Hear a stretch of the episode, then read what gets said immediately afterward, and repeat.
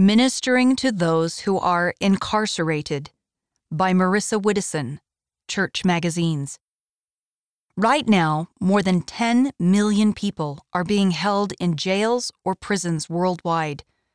Jesus Christ, who loves each person and understands every difficulty, asks us to minister to all of Heavenly Father's children, including those who are incarcerated. Then shall the righteous answer him, saying, Lord, when saw we thee in prison, and came unto thee? And the king shall answer and say unto them, Verily I say unto you, inasmuch as ye have done it unto one of the least of these, my brethren, ye have done it unto me. Matthew chapter 25, verses 37 through 40. How can we do what the Savior asks and safely minister to those who are incarcerated. This article provides basic principles as a starting point. Prayerfully discuss with local church leaders what is appropriate and wise for your area. Fellow children of God.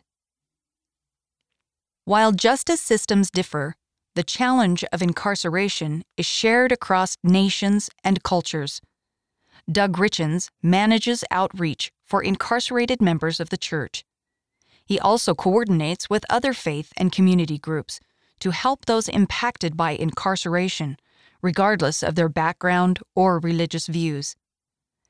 A common stereotype of those who are incarcerated is that they are all untrustworthy, violent, and dangerous, Brother Richens says. However, I've found that most are not like that. Most feel remorse for their actions. They are trying to rise above the bad choices of the past and live good lives. In some countries, as many as half of all citizens have an immediate family member who has been incarcerated. These incarcerated siblings, parents, and children are, apart from being defined by any earthly relationship, fellow children of God. Mortal and eternal judgment. Although life requires us to make judgments, Heavenly Father and Jesus Christ are the only ones who can perfectly judge someone based on their situation, actions, and desires. See 1 Samuel chapter 16 verse 7. That perfect judgment will surely take into consideration circumstances people are born into that will make incarceration more likely, such as family trauma, generational poverty, a culture of drug abuse, etc. Many other factors can influence a person's ability to make good choices, including their health and well being. While it's important for society to enforce laws that keep communities safe, we can do so with compassion and an eternal perspective, realizing there is much we don't understand. Think about how you would feel if you were judged for the rest of your life based on the worst thing you had ever done, said Tanya Schaefer, a member of the church who worked at a legal office before founding a prison advocacy group. It is up to God to forgive whom He will forgive, but He commands us to forgive everyone. See Matthew chapter 18, verses 21 and 22. The principle of God's perfect judgment can also be a source of comfort for victims of crime. Sometimes, people who hurt others never face punishment on earth. Victims may suffer long after the prison terms of perpetrators have ended. Many people impacted by incarceration have been both a victim and a perpetrator at different times, reminding us that life is a complicated web of relationships and decisions that affect others we can find comfort in trusting that Heavenly Father and Jesus Christ understand it all. Their judgment will be perfect. The healing they offer for both the innocent and repentant will be complete. See Revelation chapter 21 verse 4. The loving example of leaders. Elder Gerrit W. Gong of the Quorum of the Twelve Apostles described a meeting where everyone around him was dressed in white there was singing and praying, and God's love was abundant.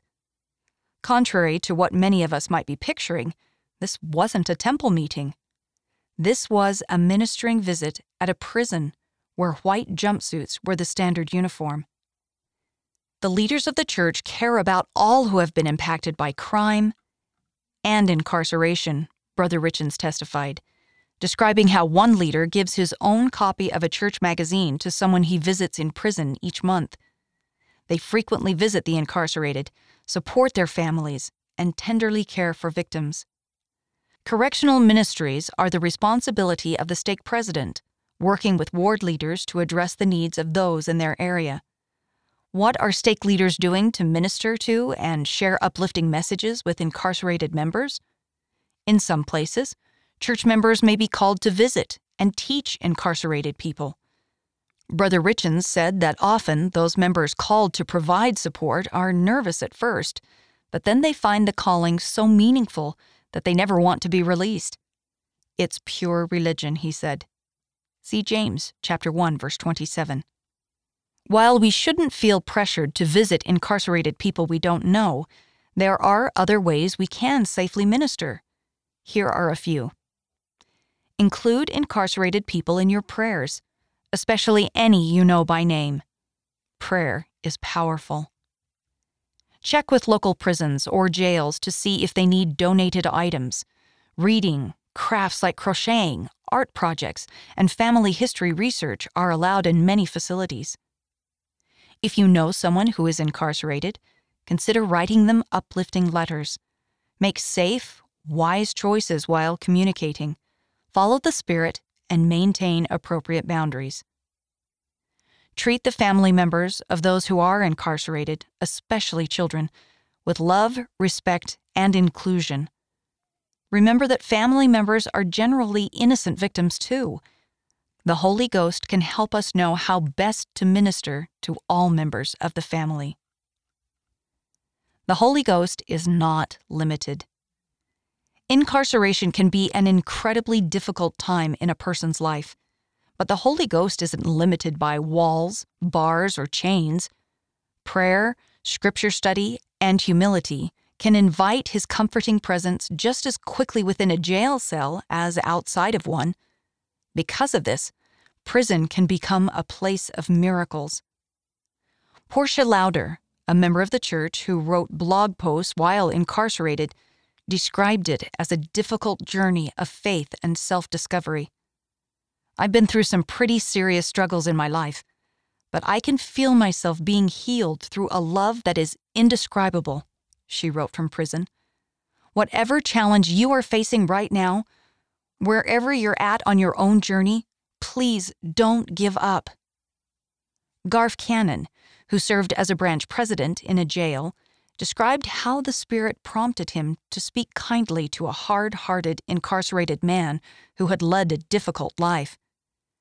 What you just said to me were the kindest words ever spoken to me in my life, this man said. I don't recall ever being spoken to with kindness and caring. Thank you. They ended their visit with the first prayer this man had heard in years. Yes, the Holy Ghost is definitely in the correctional facilities, Brother Cannon testified. God's children are there, and He wants them back. God makes powerful promises to all who choose to follow Him, whether we first learn about Him in Sunday school or in a prison. As Ezekiel chapter 36, verse 26 says, a new heart also will I give you, and a spirit will I put within you.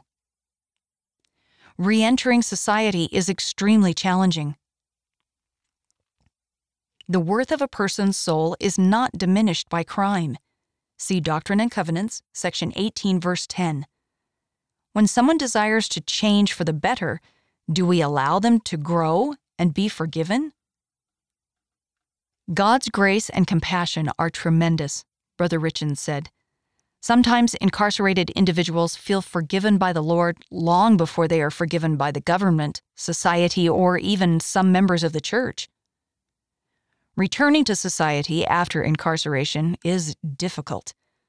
Those who have been incarcerated often have trouble getting jobs or housing. We can help them find security in wholesome places and pursue healthy hobbies. Perhaps the most important thing we can do is to be a positive, strengthening friend.